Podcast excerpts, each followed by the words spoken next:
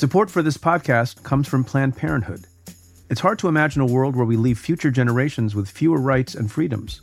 Since the Supreme Court's decision to overturn Roe v. Wade, politicians in nearly every state have introduced bills aimed at blocking people from getting the essential sexual and reproductive care they need, including abortion.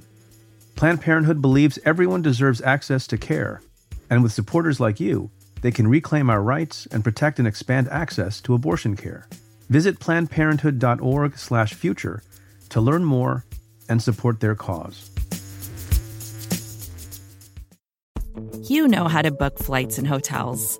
All you're missing is a tool to help you plan that unbelievable travel experience. That's why you need Viator. Book guided tours, excursions, and more in one place. There are over 300,000 travel experiences to choose from, so you can find something for everyone. And Viator offers free cancellation and 24/7 customer support for worry-free travel. Download the Viator app now and use code Viator10 for 10% off your first booking in the app. Find travel experiences for you. Do more with Viator. From Cafe, welcome to Stay Tuned. I'm Preet Bharara. If you have a stock market that's booming, and disproportionately stocks, of course, are owned by wealthier people, and you have a real economy that is hurting, and the people who are hurting most in it are the less skilled. That, to me, is not a recipe for social harmony. That's Zanny Minton Beddoes. She's an acclaimed journalist and the editor-in-chief of The Economist, the weekly international periodical that's been around since 1843. Beddoes has been writing for The Economist since 1994, when she joined as an emerging markets correspondent. She became editor-in-chief in 2015 and is the first woman ever to hold the position. Now based in London, Beddoes was ranked among Forbes' 100 most powerful women for 2018, and she's a regular financial correspondent and expert for major news networks. Beddoes joins me this week to talk about running an international paper from home, the realities of a post-COVID economy, and why she invited Steve Bannon to debate her on stage at The Economist's Open Future Festival. Plus, she gives young people some advice for entering the workforce during a recession. That's coming up. Stay tuned.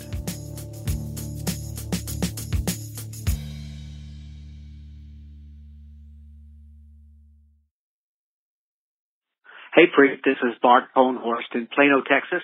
Love your podcast. I have a quick question. With the Supreme Court going to oral arguments over the phone, why don't they use a video-type application? Because that nonverbal communication is so important. Eli Honig had a write-up about that, but he didn't really answer the question of why they didn't go to a video and started adding in that nonverbal communication as well. It seems to me so essential in order to have true dialogue and discussion and discovery. And of course, the security piece is an argument we're all aware of. But what are your thoughts? Thanks. Bart, thank you for your question. You know, there's been a long-term debate over the issue of whether or not Supreme Court arguments should be videotaped and in real time. Only very recently have Supreme Court arguments even been able to be live streamed by audio in the midst of the COVID pandemic. I might have mentioned this before, but when I worked in the Senate, every Congress basically, Senator Schumer and Senator Arlen Specter on the Republican side would put in bills to require or allow at least the videotaping of courtroom proceedings, including the district court, the appeals court, and also the Supreme Court. My personal view continues to be that the most appropriate videotaping of courtroom proceedings is in the Supreme Court, where there are no witnesses who are testifying who can be intimidated by being on television or on a video, where the quality of the argumentation is pretty high, where members of the Supreme Court are even more insulated than members of other courts because they're the highest court in the land and they have the final word on the law. So there's not a lot of good reason in my mind for not having video, live video of Supreme Court arguments. But for a long time, members of the court have been opposed to that, in particular, the current Chief Justice, John Roberts. So I suppose that has a lot to do with why you're not getting video streaming now, that there's a view on the part of Justice Roberts and perhaps others that it would create something of a spectacle. I know that Justice Scalia also was always against videotaping of Supreme Court arguments, and that probably lingers on to this day. I do take your point that, at least in the ordinary course, members of the court themselves, even if they were not allowing videotaping, they're at least in the courtroom when courtroom proceedings were allowed to happen before the pandemic. So my guess is it's a legacy from their belief that videotaping alters people's behavior. Also, there might be a security concern, as I think you mentioned. And it also may be the case that Supreme Court justices don't want everyone to see into their homes, like we're seeing with respect to contributors on cable television who always sit in front of a bookcase or in their immaculate kitchens on television. You may have seen or read that at one recent Supreme Court argument a few weeks ago, there was heard on the audio a flushing of a toilet. And as Ann Milgram and I discussed on the Insider Podcast, someone did some analysis and, pseudo investigation to determine if it was in fact a Supreme Court justice who during a Supreme Court oral argument used the facility. And her conclusion was yes. And so maybe, I mean this mostly facetiously, maybe the Supreme Court justices want to be able to multitask, and videotaping would harm that ability. This question comes in an email from Claire Lynn Sexton, who writes, "Hi Preet, longtime listener, first-time caller." Claire, this is an email. It's not a call. Anyway, Claire goes on to say, "I love your show and look forward to it every week. Thank you so much for all that you do. Question in regards to prisoners, i.e. Paul Manafort, getting released early from prisons and jails due to concerns over the virus. Do the inmates have to return at a later date to serve the remainders of their sentences?"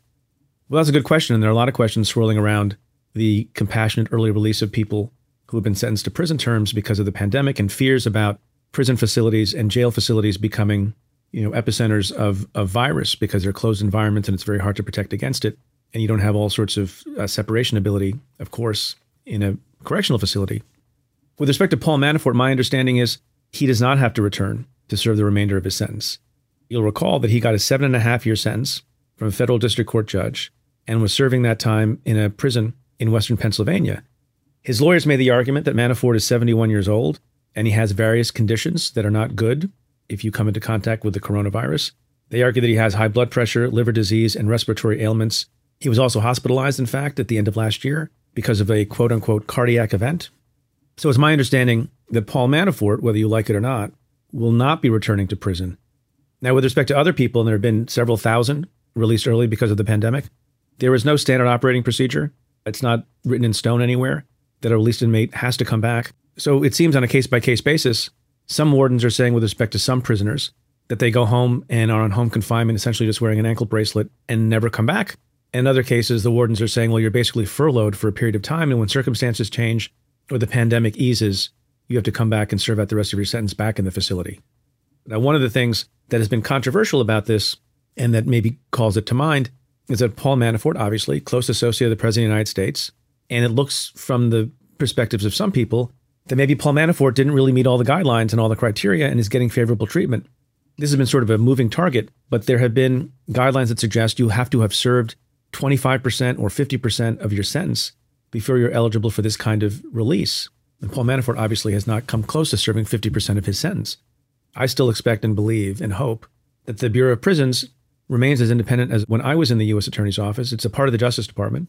But look, these are legitimate questions to ask, not because there's any specific evidence in these cases that I'm aware of, but because we've seen time and time again, people getting involved in the minutia of a case, whether it's Roger Stone's sentence or it's Michael Flynn's guilty plea, because they are associates of the president. And so I think it would be reasonable to ask these questions and get some answers and get some assurances that there's no favorable treatment. But I'm not making that accusation or allegation. I don't see any evidence of it.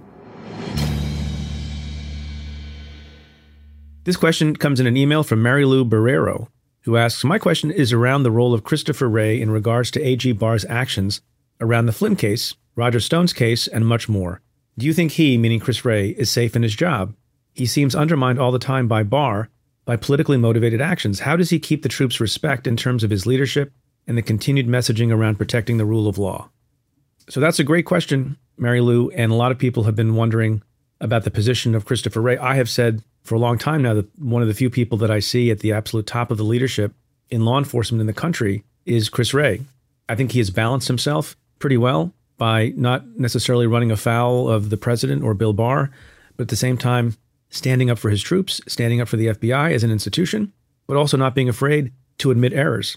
With respect to the IG report on the use of the FISA court and FISA applications relating to Carter Page, but not exclusively to Carter Page, Chris Wray, I think, took the bull by the horns and has set in place a number of reforms, taken responsibility for some of what was done, obviously laid some responsibility on at the feet of the people who preceded him.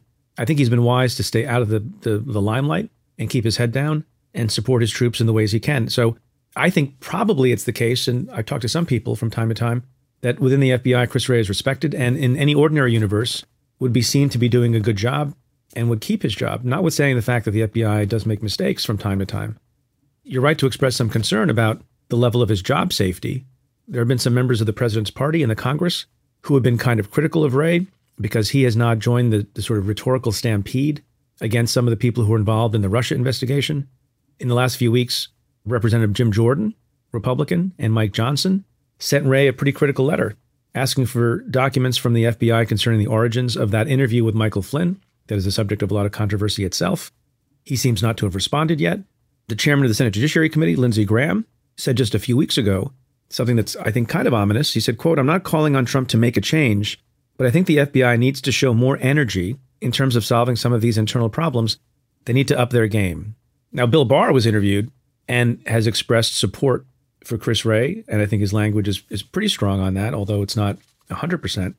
Most importantly, the president of the United States, the one who makes these decisions, has sounded a bit of a skeptical note about Chris Wray. Well, a lot of things are going to be told over the next couple of weeks, and let's see what happens. He was appointed by Rod Rosenstein, and a lot of things are coming out. You'll see a lot of things coming out. And it's recommended by Chris Christie, right? It's disappointing. He was recommended by Chris, but he was appointed by, he was really recommended by Rod Rosenstein, and Chris said, fine, let's see what happens with him. Look, the jury's still out with regard to that, but it would have been a lot easier if he came out rather than skirting and going through, 19 different ways except through the FBI. So let's see. And let's it seems that the president does not like people who merely do their job and keep their head down. He likes a lot of genuflection, I think, and getting on the bandwagon and sounding the right notes that he sounds, especially about the Russia investigation. So when he was interviewed, Trump referred to Wray saying he was appointed by Rod Rosenstein, which is, of course, not true. He was appointed by President Trump. And Trump says it's disappointing. He, meaning Chris Wray, was recommended by Chris Christie, but he was really recommended by Rod Rosenstein. And Chris said, fine, meaning Chris Christie, let's see what happens with him. And the president says, look, the jury's still out with regard to that. But it would have been a lot easier if he came out rather than skirting and going through, 19 different ways except through the FBI to get these documents in connection with what happened with Michael Flynn and the Russia investigation. So we've seen this before. He may keep his job. He may not. I think it's a weird time to try to get another FBI director through confirmation. The president has said on other occasions that he likes acting, putting people in acting positions because it gives him more flexibility. And there are lots of other jobs that are vacant. So this is all a long way of saying, I don't know the job security of Chris Wray, but I think he should remain where he is. It's time for a short break. Stay tuned.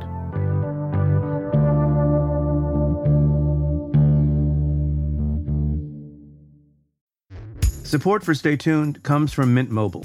The secret to Mint Mobile's premium but affordable wireless plans is that they sell them totally online. Mint Mobile was one of the first to cut out the costs of retail, and they then pass those savings on to you.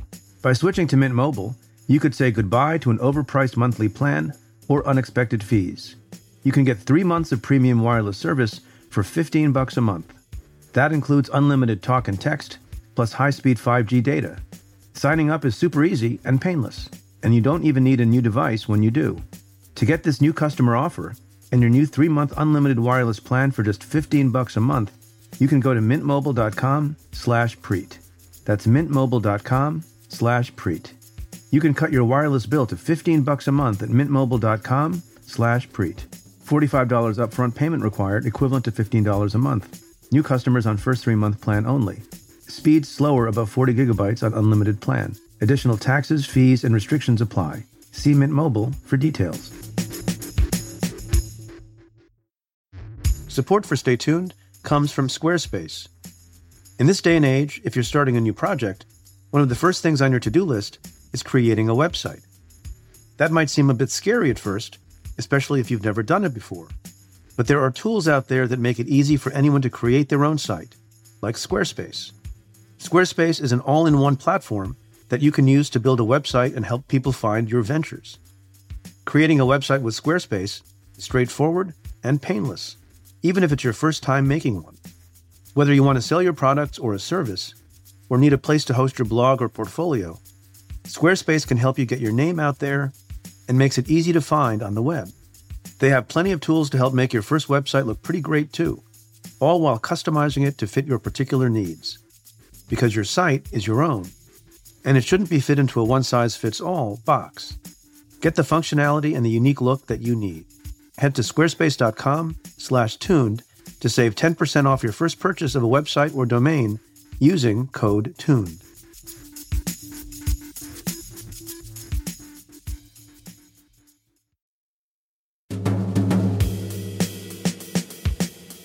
My guest this week is Zanny Minton Beddoes. She's the editor-in-chief of The Economist. Before she was promoted in 2015, she had been a journalist there since 1994 and has since been an integral part of The Economist's expanding digital presence. She is frequently a financial expert for major news outlets like CNN and MSNBC and was named one of Forbes' 100 Most Powerful Women in 2018. Today we talk about global economic health in the midst of a pandemic, journalistic anonymity, and her hopes for the future of British pubs.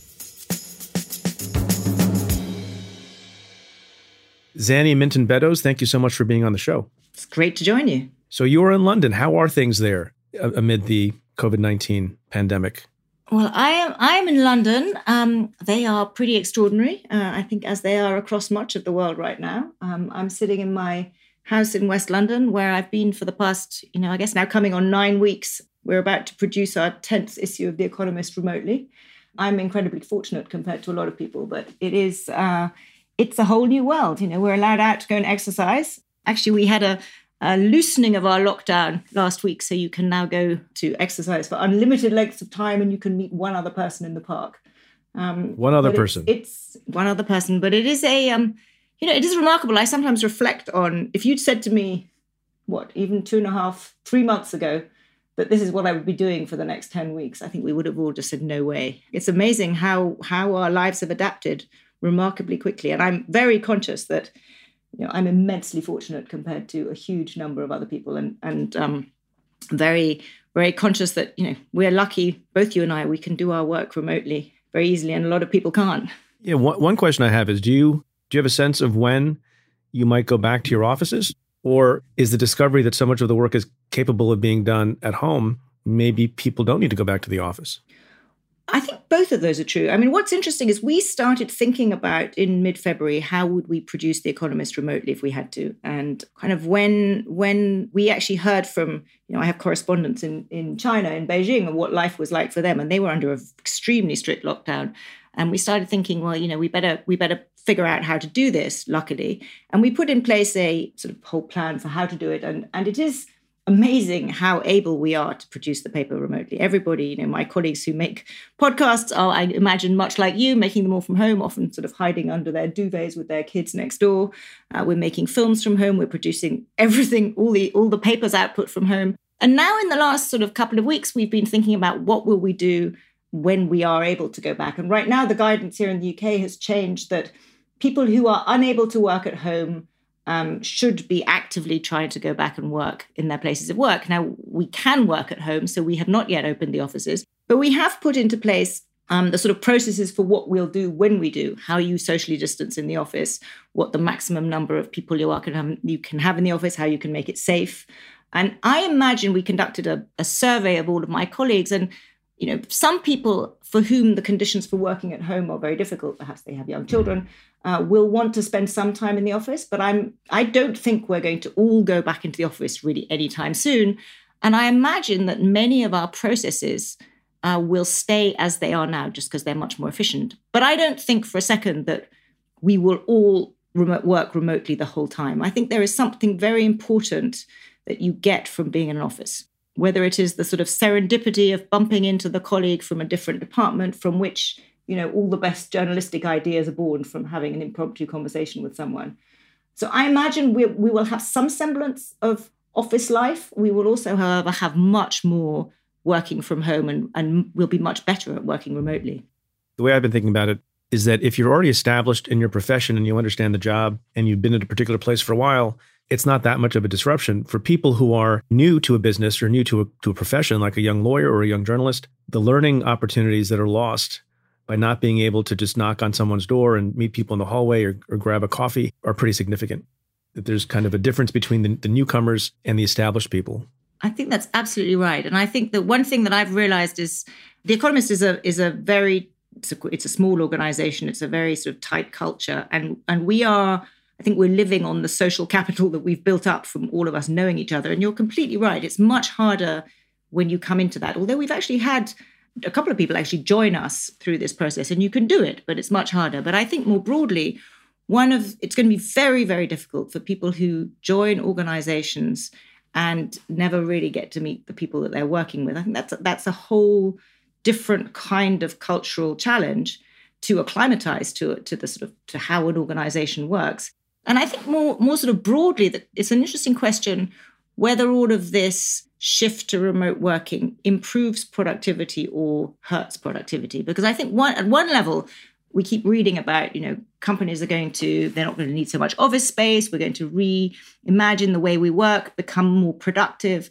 But actually, I think that quite a lot of basic innovation and quite a lot of the way that you get new ideas and you get new products, you get better ways of working, come from people brainstorming. And I think brainstorming is really hard remotely. I mean, I don't know how you found it, but we organize ourselves. We use pretty much every medium, from Slack to Zoom to Google Hangouts to the whole lot.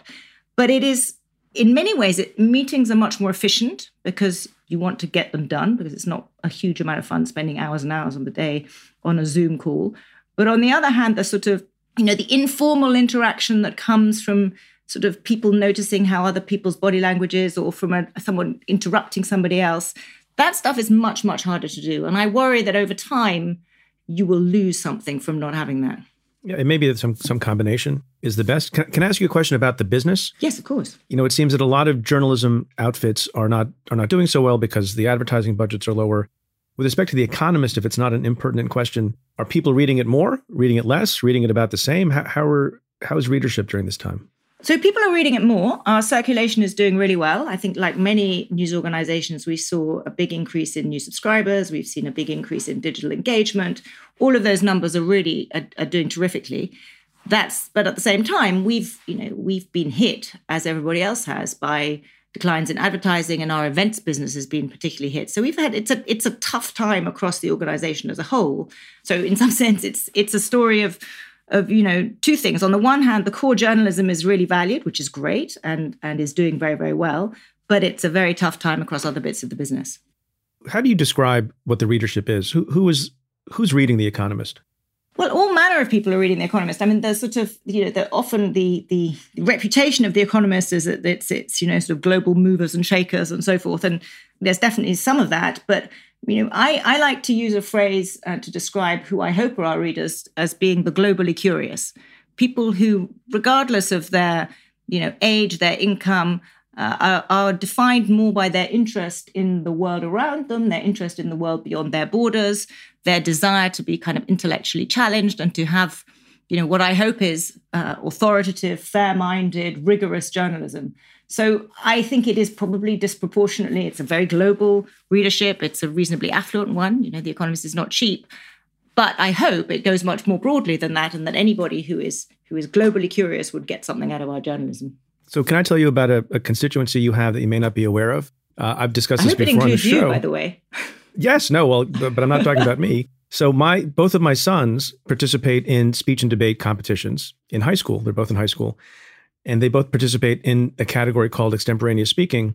And in that category, I don't know if there are competitions like this in school in the UK, but here they're given a topic, a difficult political question or economic question or environmental question, and then in the course of 30 minutes, they are to prepare and memorize a speech whose length is supposed to be 7 minutes delivered from memory. And in those speeches, to earn points and to do well and to be graded well in the competition, among the things you have to do is to cite sources. And both of my boys will tell you that in their competitive circuit, the holy grail of references in one of their speeches is what? The Economist. Well, so there are all these high school students. Thank you. How do you feel about that? Well, I feel terrific. That's wonderful. I'm delighted that it's sort of everything I like to hear. I mean, I a very serious point. We pride ourselves on the rigor and the authority and the trustworthiness of our journalism. So I would very much hope that it would be seen as one of the strongest sources. In fact, I'd be really worried if you said anything other than that. I asked my son this morning before I got on the phone with you, just to confirm what he has told me before about The Economist. I said, well, what's in second place? And he said, I don't know what's in second place. All I know is that The Economist is in first place. If we can get an Economist quote or cite to an article in The Economist, we feel like we can do better in our competition. So congratulations. That's wonderful. Well, I'm delighted to hear that. Your son has made my day. But actually, I think there's a kind of interesting bigger point that your son's experience alludes to, which is a huge number of our readers first came across The Economist in high school or in college. Read it then, perhaps because they were encouraged to, read it because it was a good source to cite in a debating competition, but that's where they first came across it and then become devoted readers. And I think I hear that again and again and again. You know, people say, I've read The Economist for X years, X decades. I first came across it in high school or in college. Do you have a sense of what level of financial literacy exists generally in either the UK, throughout Europe, in America? Obviously, the readers of The Economist, I would guess, would tend to be more financially literate. But a worry that I've had for a while is that many, many people, even educated people, but who are not in the economics field, don't have basic financial literacy, don't exactly understand what the Fed does, don't understand what the IMF does, don't understand what different kinds of fiscal policy versus monetary policy mean for their countries. Do you think about the level of financial literacy? And if so, what do you think about it?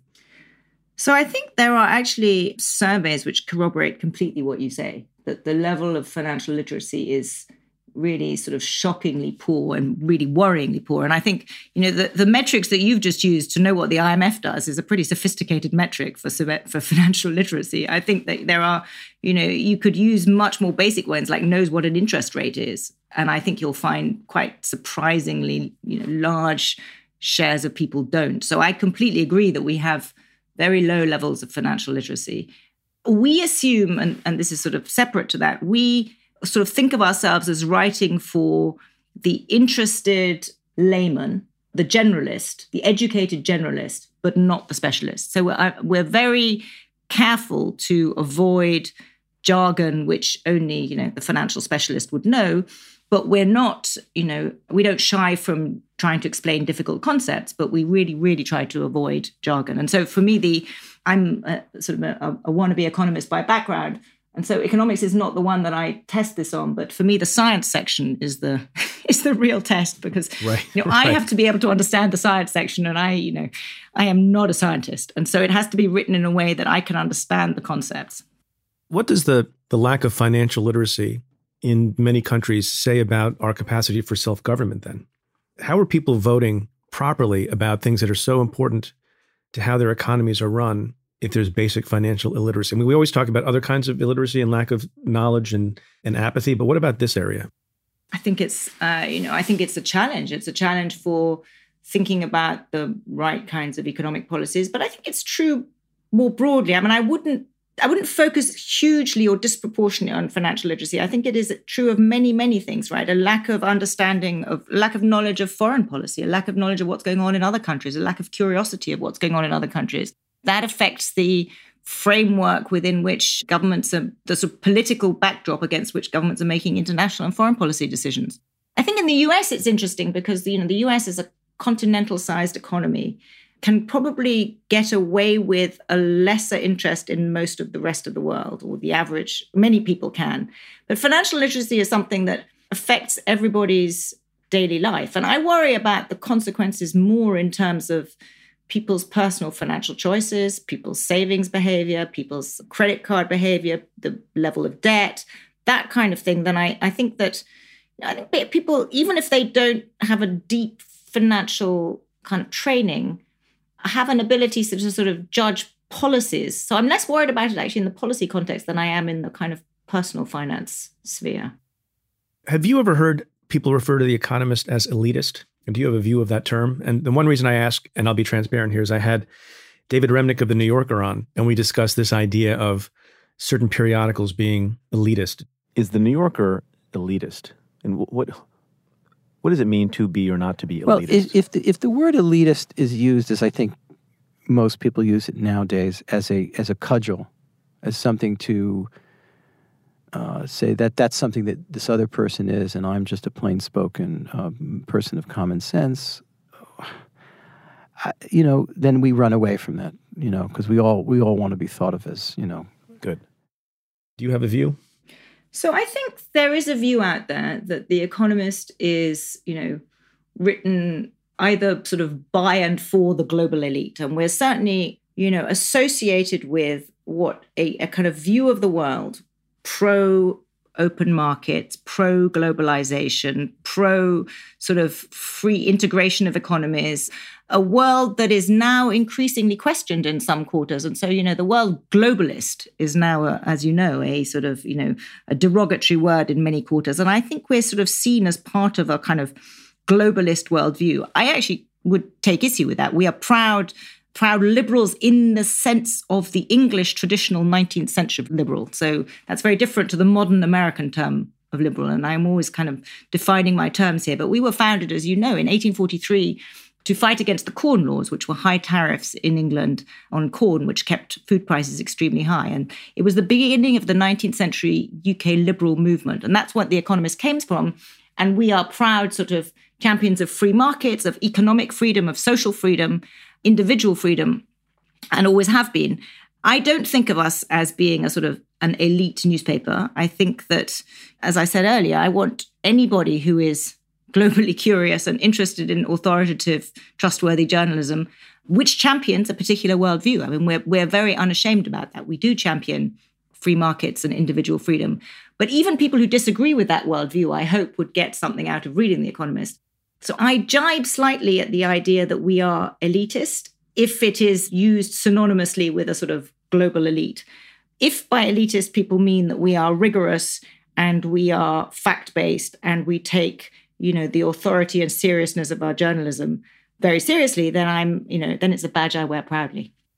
There's something that's different about The Economist. Well, there are many things. It's a unique publication. But one in particular that I find fascinating, and if people are not familiar, they'll learn something here, that all of the articles written in The Economist are anonymous.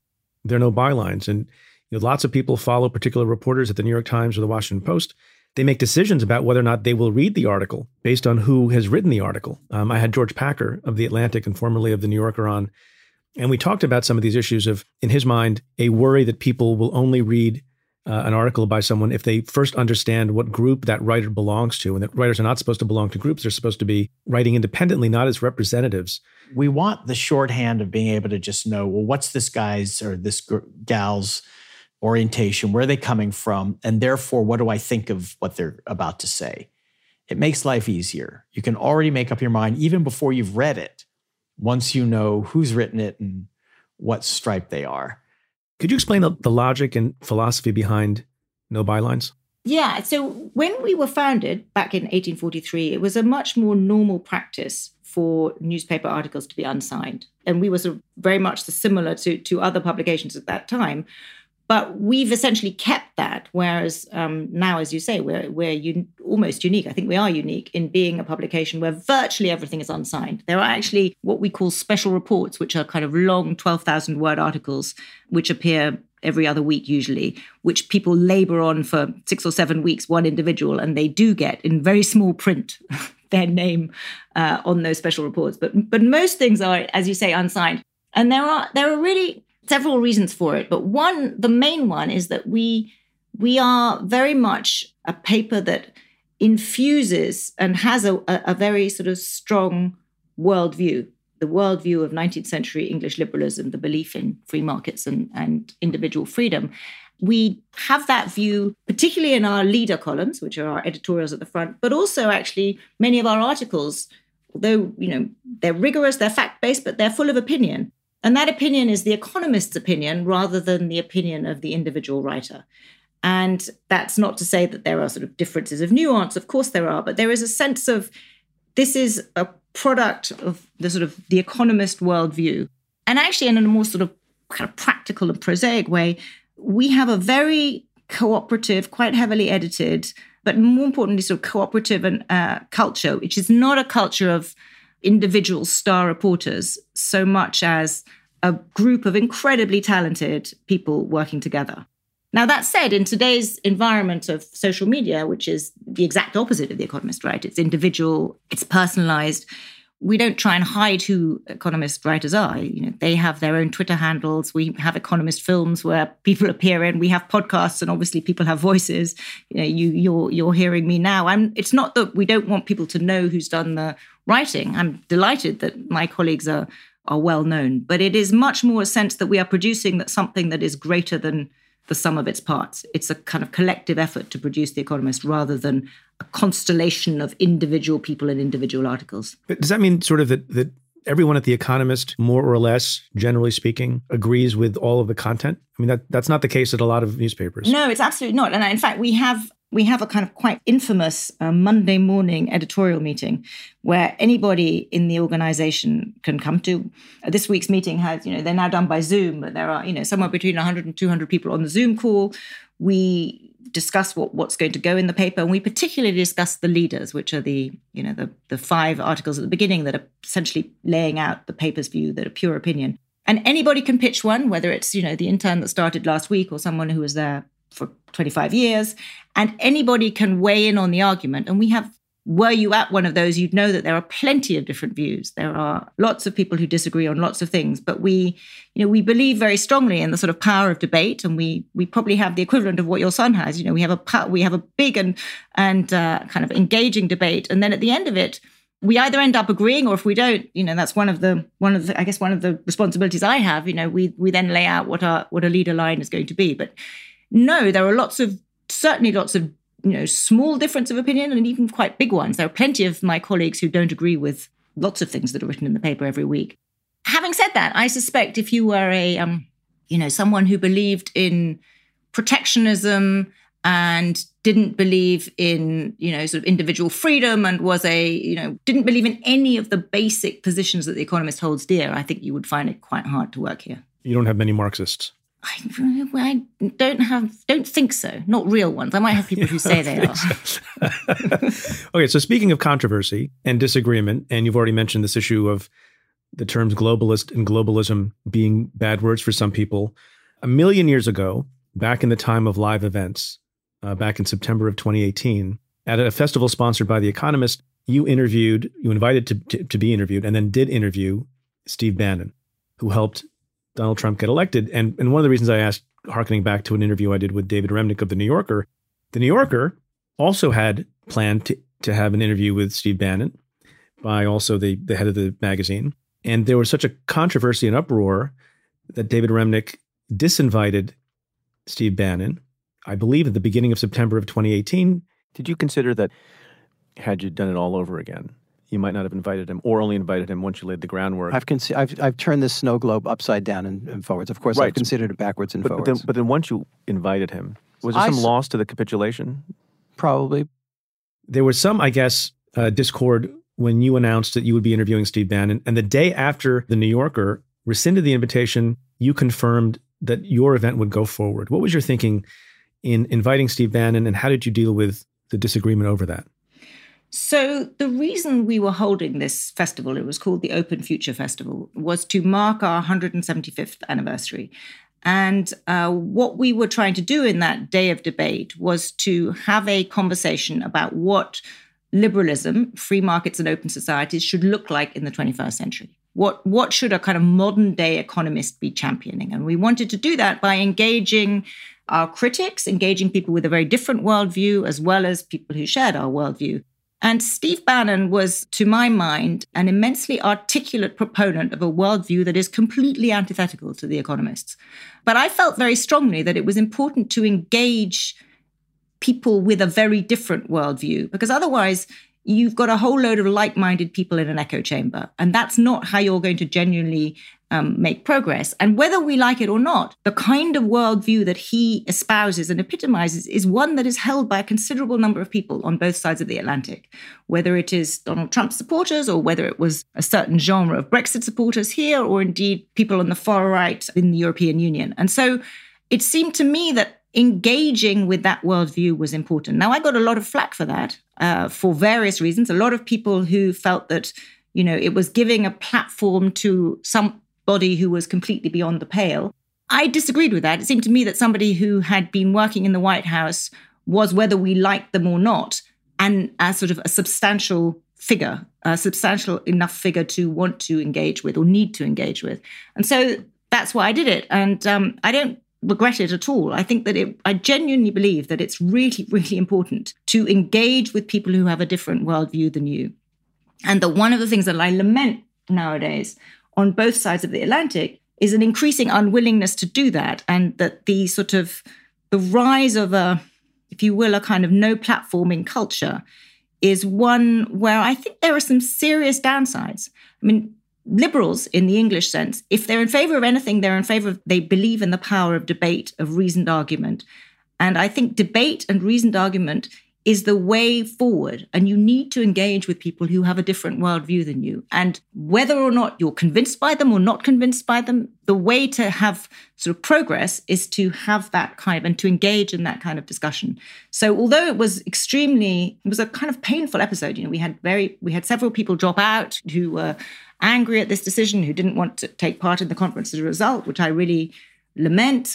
I still think it was the right thing to do. And I continue to believe that it's incredibly important for liberals, and I'm going to keep having to hark to the English liberals, but for liberals broadly, for people who believe in making progress in society, to engage with all manner of other people in serious and reasoned debate. And that's what we were trying to do there. Do you think then that The New Yorker made a mistake by disinviting Steve Bannon? You know, I think every publication has to make its own decision, and every, you know, organization organizing an event has a different set of considerations. So I'm not in any way criticizing others for what they decide to do. I just felt it was very important for what we wanted to do, particularly at an event that was asking what should liberalism be in the 21st century. Support for this show comes from Slack. You're a growing business and you can't afford to slow down. If anything, you could probably use a few more hours in the day. That's why the most successful growing businesses are working together in Slack. Slack is where work happens, with all your people, data, and information in one AI-powered place. Start a call instantly in huddles and ditch cumbersome calendar invites. Or build an automation with Workflow Builder to take routine tasks off your plate. No coding required. Grow your business in Slack. Visit slack.com to get started.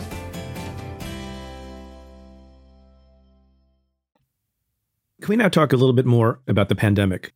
And obviously, you know, Americans, it's interesting to me that until people started dying in America, we were watching our television news and paying attention to various countries as the pandemic would hit a particular country, Italy, China, obviously first, and then other countries. And then once it hit the United States, sort of as a general matter, we've only been paying attention to what's happening in America. It's a little bit harder to find out what's going on in other countries, and that is natural. People have parochial interest. From your perspective, in the UK, which countries do you think handled the pandemic well, which did not? And if you have a theory about why that might be, I'd love it if you'd share it with us. So I think in some ways, you know, we're going to be debating this for decades hence. My sort of superficial answer, which won't surprise you, is that you can see a number of countries in Asia, particularly Southeast Asia, Taiwan springs to mind, South Korea, Singapore to a degree, have handled it very well. They had experience of SARS. They had experience of this kind of thing before. They, as a result, had processes in place, particularly contact tracing. They had a playbook. They knew what to do. Within Europe, you know, Germany is often cited as an example of a country that has handled it particularly well. I would caution, I think it's a little early to sort of decide all of this yet, because we are, I mean, I hope that we are, you know, towards the end of it, but, and I'm not suggesting for a second this is, you know, we're going to see a repeat of it. But if you look at 1918 and the Spanish flu, you know, there were clearly second waves. I'm not going to say anything that's terribly surprising. It's the usual suspects. It's understanding, taking the science seriously, having a sort of technocratic approach and a political system that sort of early on sees the importance and the urgency of acting and acting in a consistent manner. But I think more than anything else, it's probably having had experience of it, which is the reason that those countries in those democracies or near democracies did particularly well.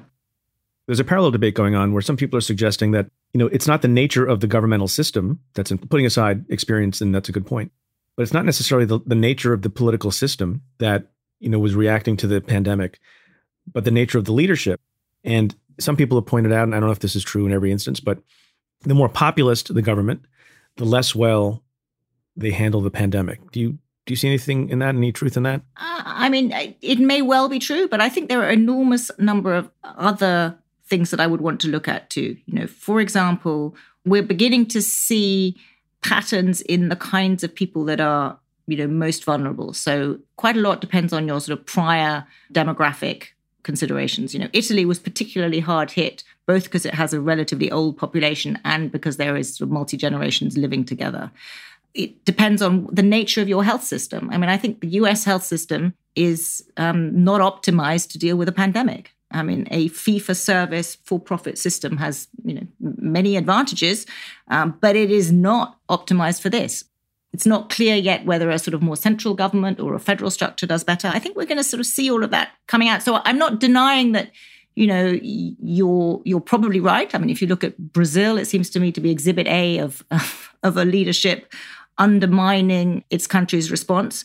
But I think there are an awful lot of factors that will play into how well or how badly countries did. And so, you know, I think that the nature of political leadership, America, if you look at the US and you look at the lack of trust in government relative to many other countries, if you look at the degree of political polarization, I'm sure all of that hasn't helped. I'm going to throw one more theory at you about this because I found it interesting. The New York Times suggested in a story that people have noticed that one thing that may be a feature of countries that did well, and this is true in Taiwan, which you mentioned, Germany, which you mentioned, also New Zealand, and also Finland. I know where you're going. Is what do they, oh, all right, here's a quiz. What do they all have in common? They all have female political leaders. They all have female political leaders. And, you know, some people have speculated that maybe those leaders are a little bit more open-minded, more capable of showing empathy, better at humility. What do you make of those arguments? Of course, I'm going to say that's a huge factor.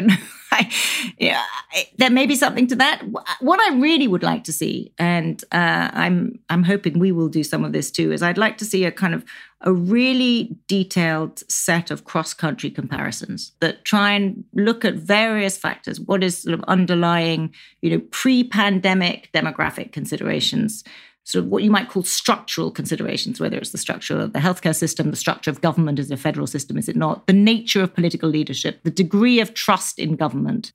You know, we had an interesting piece a few weeks ago which looked at countries in Europe where, paradoxically, low-trust countries have actually done relatively better than you would have expected.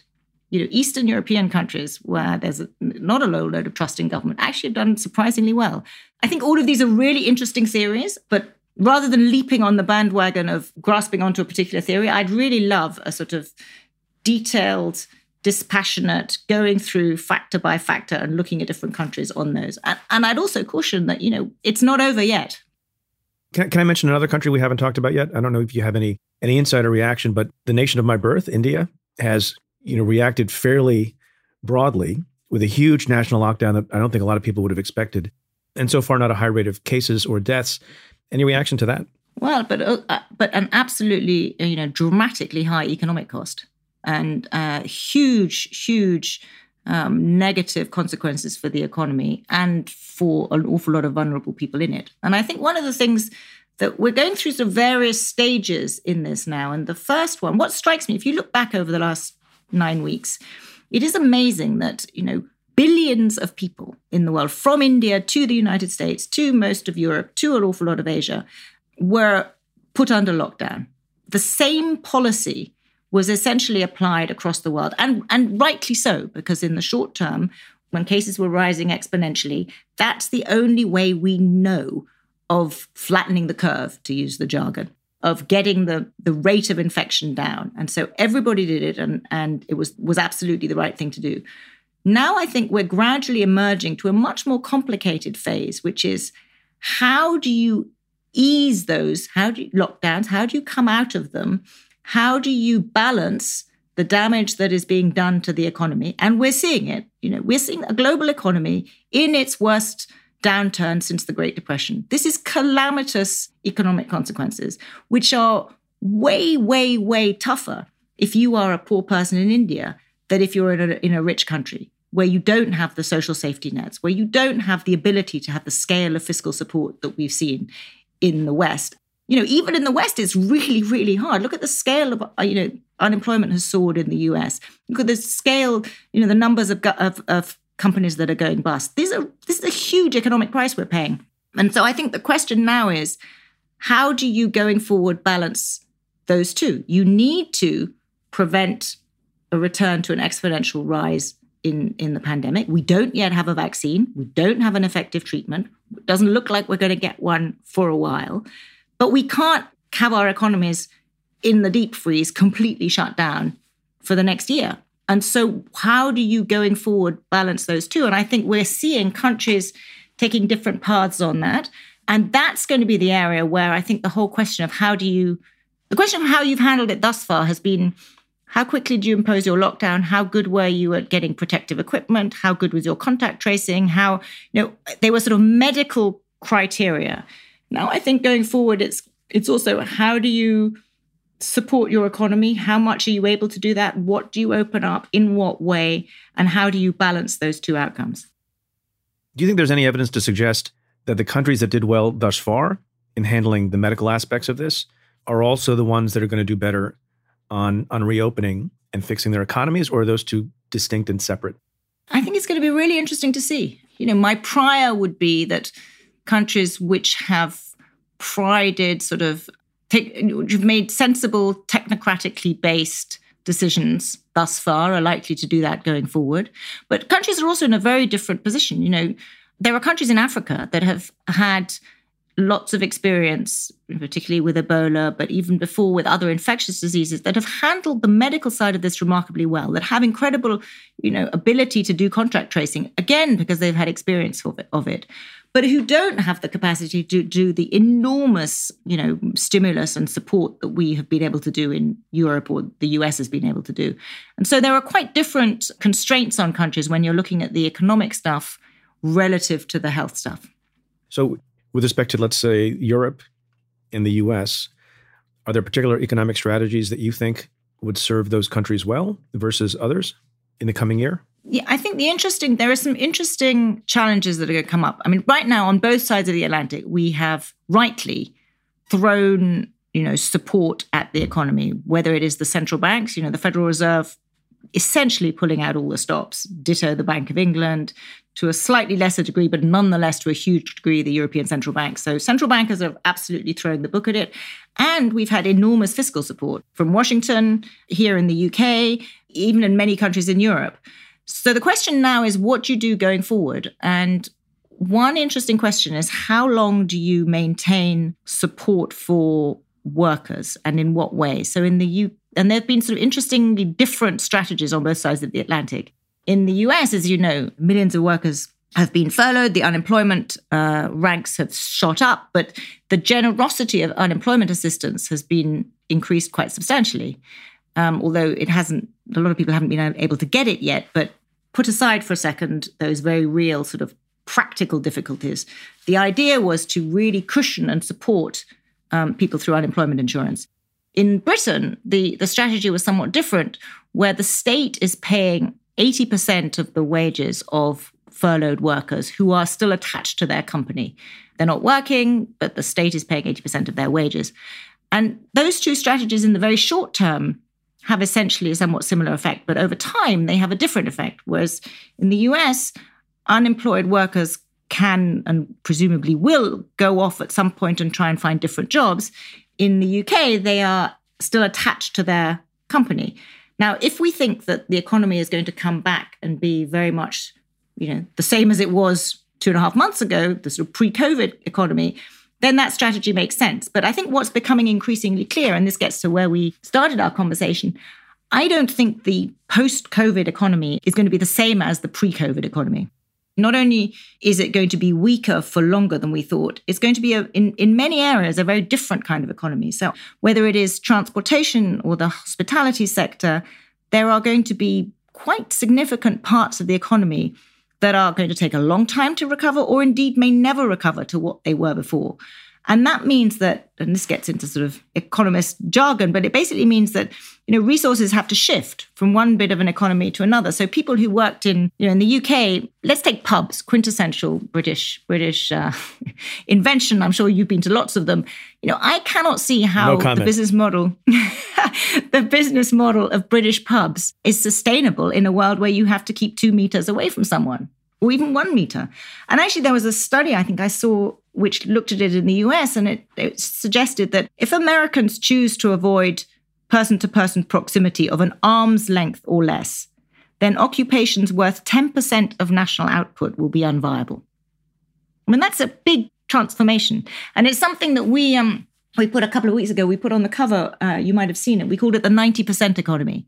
The 90% economy is an economy that we think the world post-COVID will be. And it's an economy which is sort of back to normal, but it's fallen short of normal. And it's fundamentally different in ways than the pre-COVID economy was. And if we're right about that, then there are millions of people whose pre-COVID jobs simply won't exist and who need to shift into new jobs in new bits of the economy. And so the question then turns to what is the kind of public policy that supports those people, but also encourages that transformation into new jobs in new growing parts of the economy. And kind of preserving today's jobs in aspic is not going to be the way to do that. Is there a feeling on the part of a lot of people, unlike the financial crash of 2008, where I think people assume that it takes a while to recover from something that was structural in the economy? And here, you know, in many, many places, people don't believe that there was a structural problem. The economy was booming in the US, low unemployment, high GDP, and a good bit of growth. Do people wrongly assume, and I wonder what the policy implications are of this, that because COVID wrecked the economy so quickly, that it can just as quickly when there's a vaccine, the economy will come roaring back? And that's sort of the rhetoric of the president. Is there any truth to that? And if not, how dangerous is that kind of thinking? I think that there are a lot of people who believe that the economy is going to come roaring back. And it's frankly the only way that I can make sense of what's going on Wall Street is that there must be a lot of people believing that the economy will come roaring back, or there will be, you know, continued massive fiscal and monetary support to sustain it, because otherwise share prices and what's happened to share prices and the difference between the bounce back that you've seen on Wall Street relative to what's actually going on in the real economy are kind of hard to understand. And I suspect that is going to gradually become clearer, that bits of the economy will come roaring back, but many bits won't. And that I you know, for the reasons we've just talked about, I don't think the post-COVID world is going to be identical to the pre-COVID world.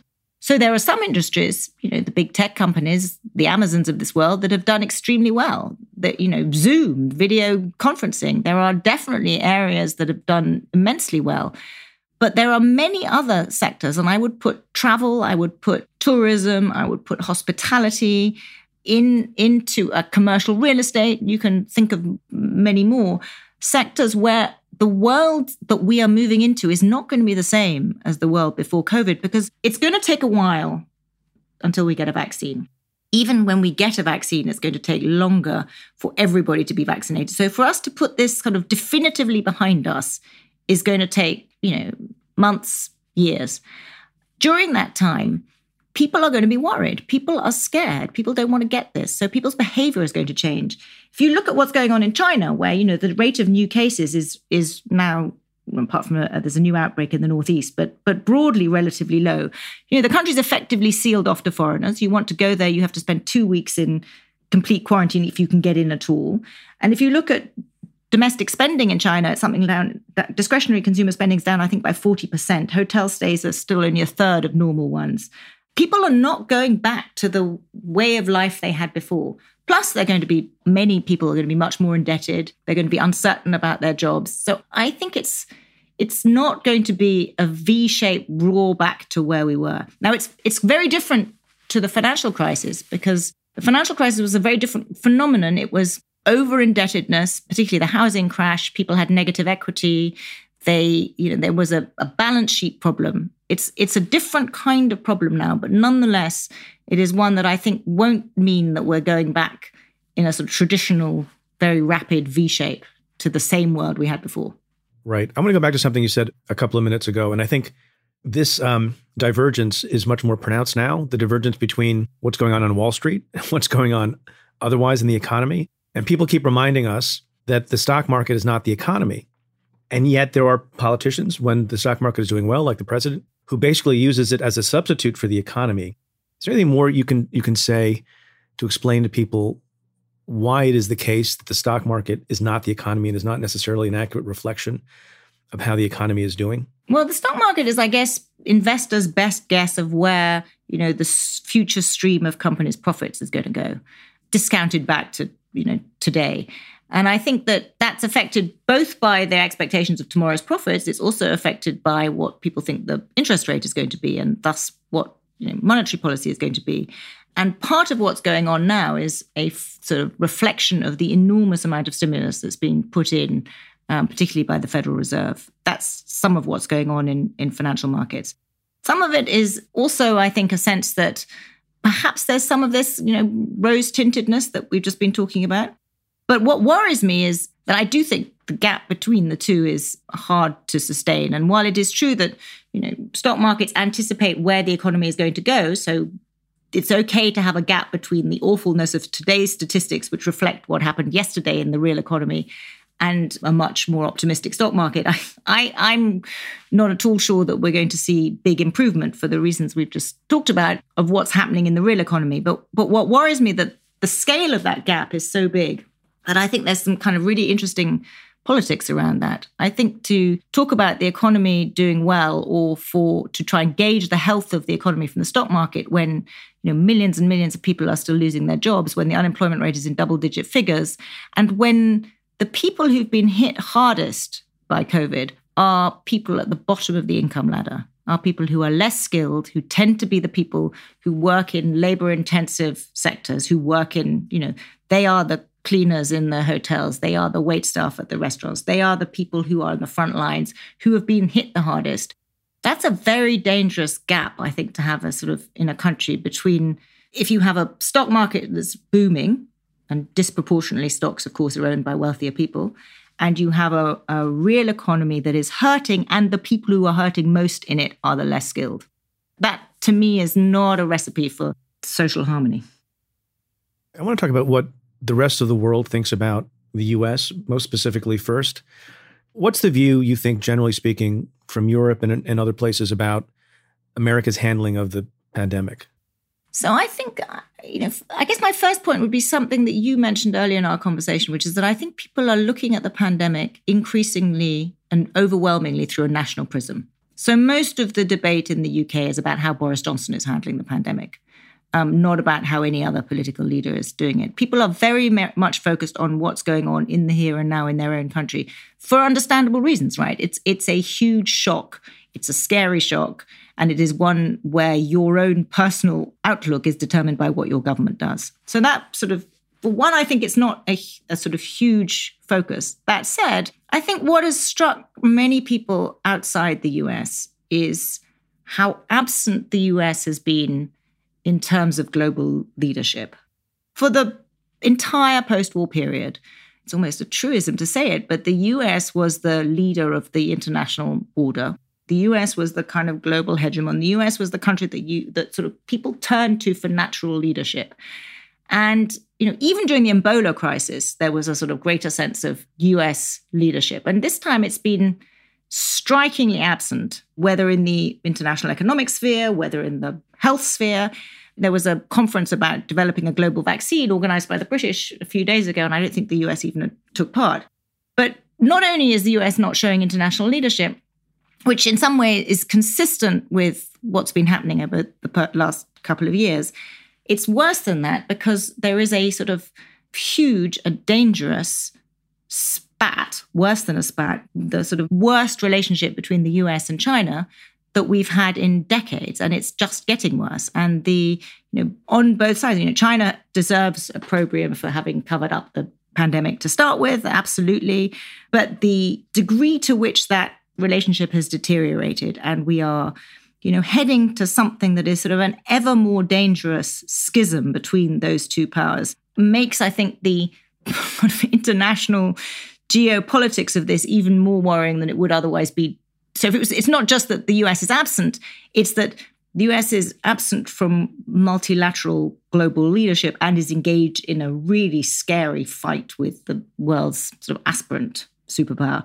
And you see that in the argument about the World Health Organization. You see it in any number of areas. And so I think for the most of the rest of the world, it's less about, I think within the United States, there is understandably and rightly a huge debate going on about how the administration has handled the pandemic within the United States. And there's a huge amount being written about that. It's a very polarized country, the US, and was before the pandemic. And so it's not at all surprising that the pandemic is viewed through partisan, polarized political prism. But for the rest of the world outside, it's less about how the administration and how the president has behaved as regards the pandemic within the US. Although, of course, there are comments that he's made that have kind of raised eyebrows around the whole world. Of course there are. But actually, I think the big focus for the rest of the world is more that the United States is not displaying the kind of global leadership that it might have done in decades past. So then here's the follow-up question. What, if anything, is going to happen to fill that gap in American leadership? Well, I don't know. You tell me. That's much more your bailiwick than mine. But I would think that some of these changes are changes that will outlast this president. I mean, I think the relationship between the US and China, which I suspect is the single most important relationship of the 21st century, it's going to do more to define what the next few decades are like than anything else. We are not going to make significant progress on climate change without those two countries taking a lead. We're not going to deal with the consequences of this pandemic, let alone help prepare for the next one, without those two countries working together. They're the two biggest economies in the world. We're not going to have any kind of sense of global trade rules without them working together. So on any number of fronts, it's immensely important that these two rivalrous countries are able to work together. And yet I don't see that happening. I think there is a suspicion of China and a sense of China as a sort of geopolitical rival, which is, don't get me wrong, is based on some perfectly understandable reasons. I'm not criticizing it, but I think it is a view that is shared in both parties, actually. It's now a bipartisan view in the United States, which makes me think that I'd be surprised if there was a sort of significantly different strategic approach. The tone may be different, but a significantly different strategic approach regardless of what party was in power. Zanny Minton Beddoes, thank you so much for being on the show. Thank you for your work. And my boys, thank you also. Thank you. Great to talk to you. The conversation continues for members of the Cafe Insider community. To hear the Stay Tuned bonus material with Zanny Minton Beddoes and get the exclusive weekly Cafe Insider podcast and other content, head to cafe.com/insider. Right now, you can try a Cafe Insider membership free for 2 weeks at cafe.com/insider.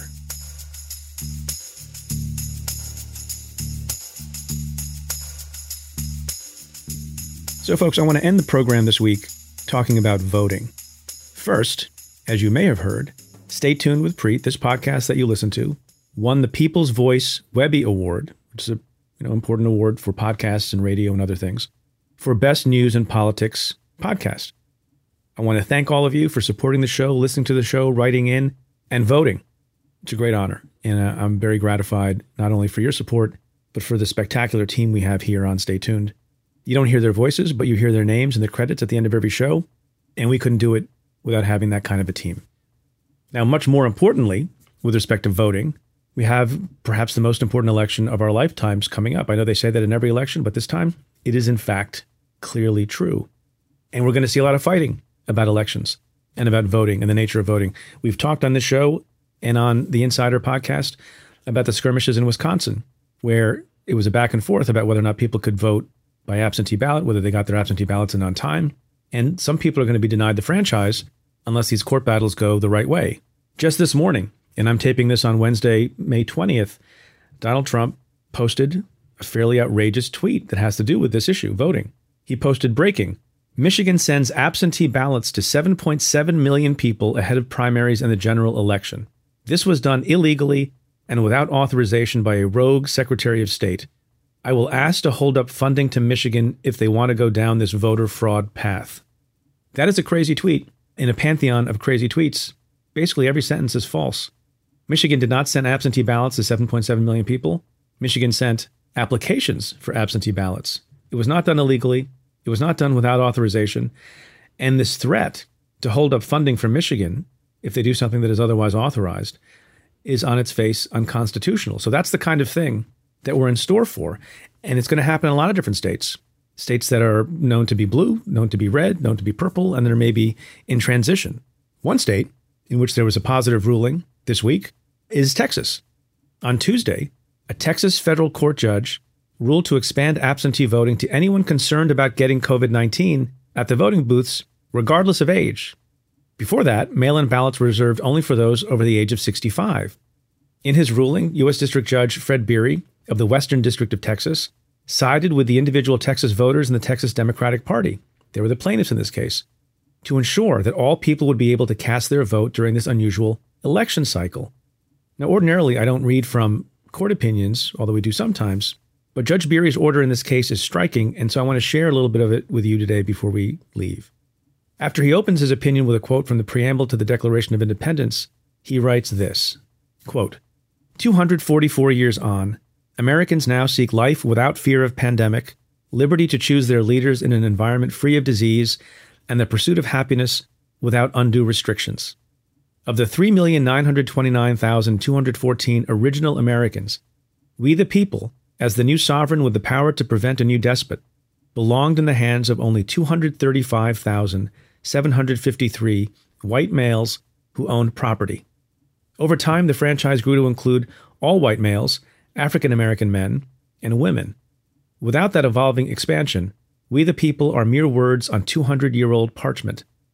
There are some among us who would, if they could, nullify those aspirational ideas to return to the not-so-halcyon and not-so-thrilling days of yesteryear of the divine right of kings, trading our birthright as a sovereign people for a modern mess of governing pottage in the hands of a few and forfeiting the vision of America as a shining city upon a hill. End quote. Now, isn't that something? With Judge Beery's powerful and eloquent words in mind, remember to vote, remember to register to vote, and don't let anyone take your right away.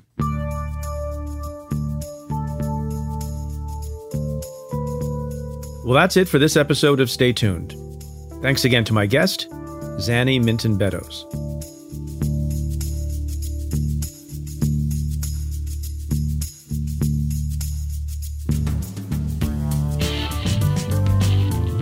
If you like what we do, rate and review the show on Apple Podcasts or wherever you listen. Every positive review helps new listeners find the show. Send me your questions about news, politics, and justice. Tweet them to me at Preet Bharara with the hashtag AskPreet. Or you can call and leave me a message at 669-247-7338. That's 669-24-PREET. Or you can send an email to staytuned@cafe.com. Stay Tuned is presented by Cafe. The executive producer is Tamara Sepper. The senior audio producer is David Tatashore. And the Cafe team is Matthew Billy, David Kurlander, Sam Ozer-Staten, Calvin Lord, Noah Azulay, and Jeff Eisenman. Our music is by Andrew Dost. I'm Preet Bharara. Stay tuned.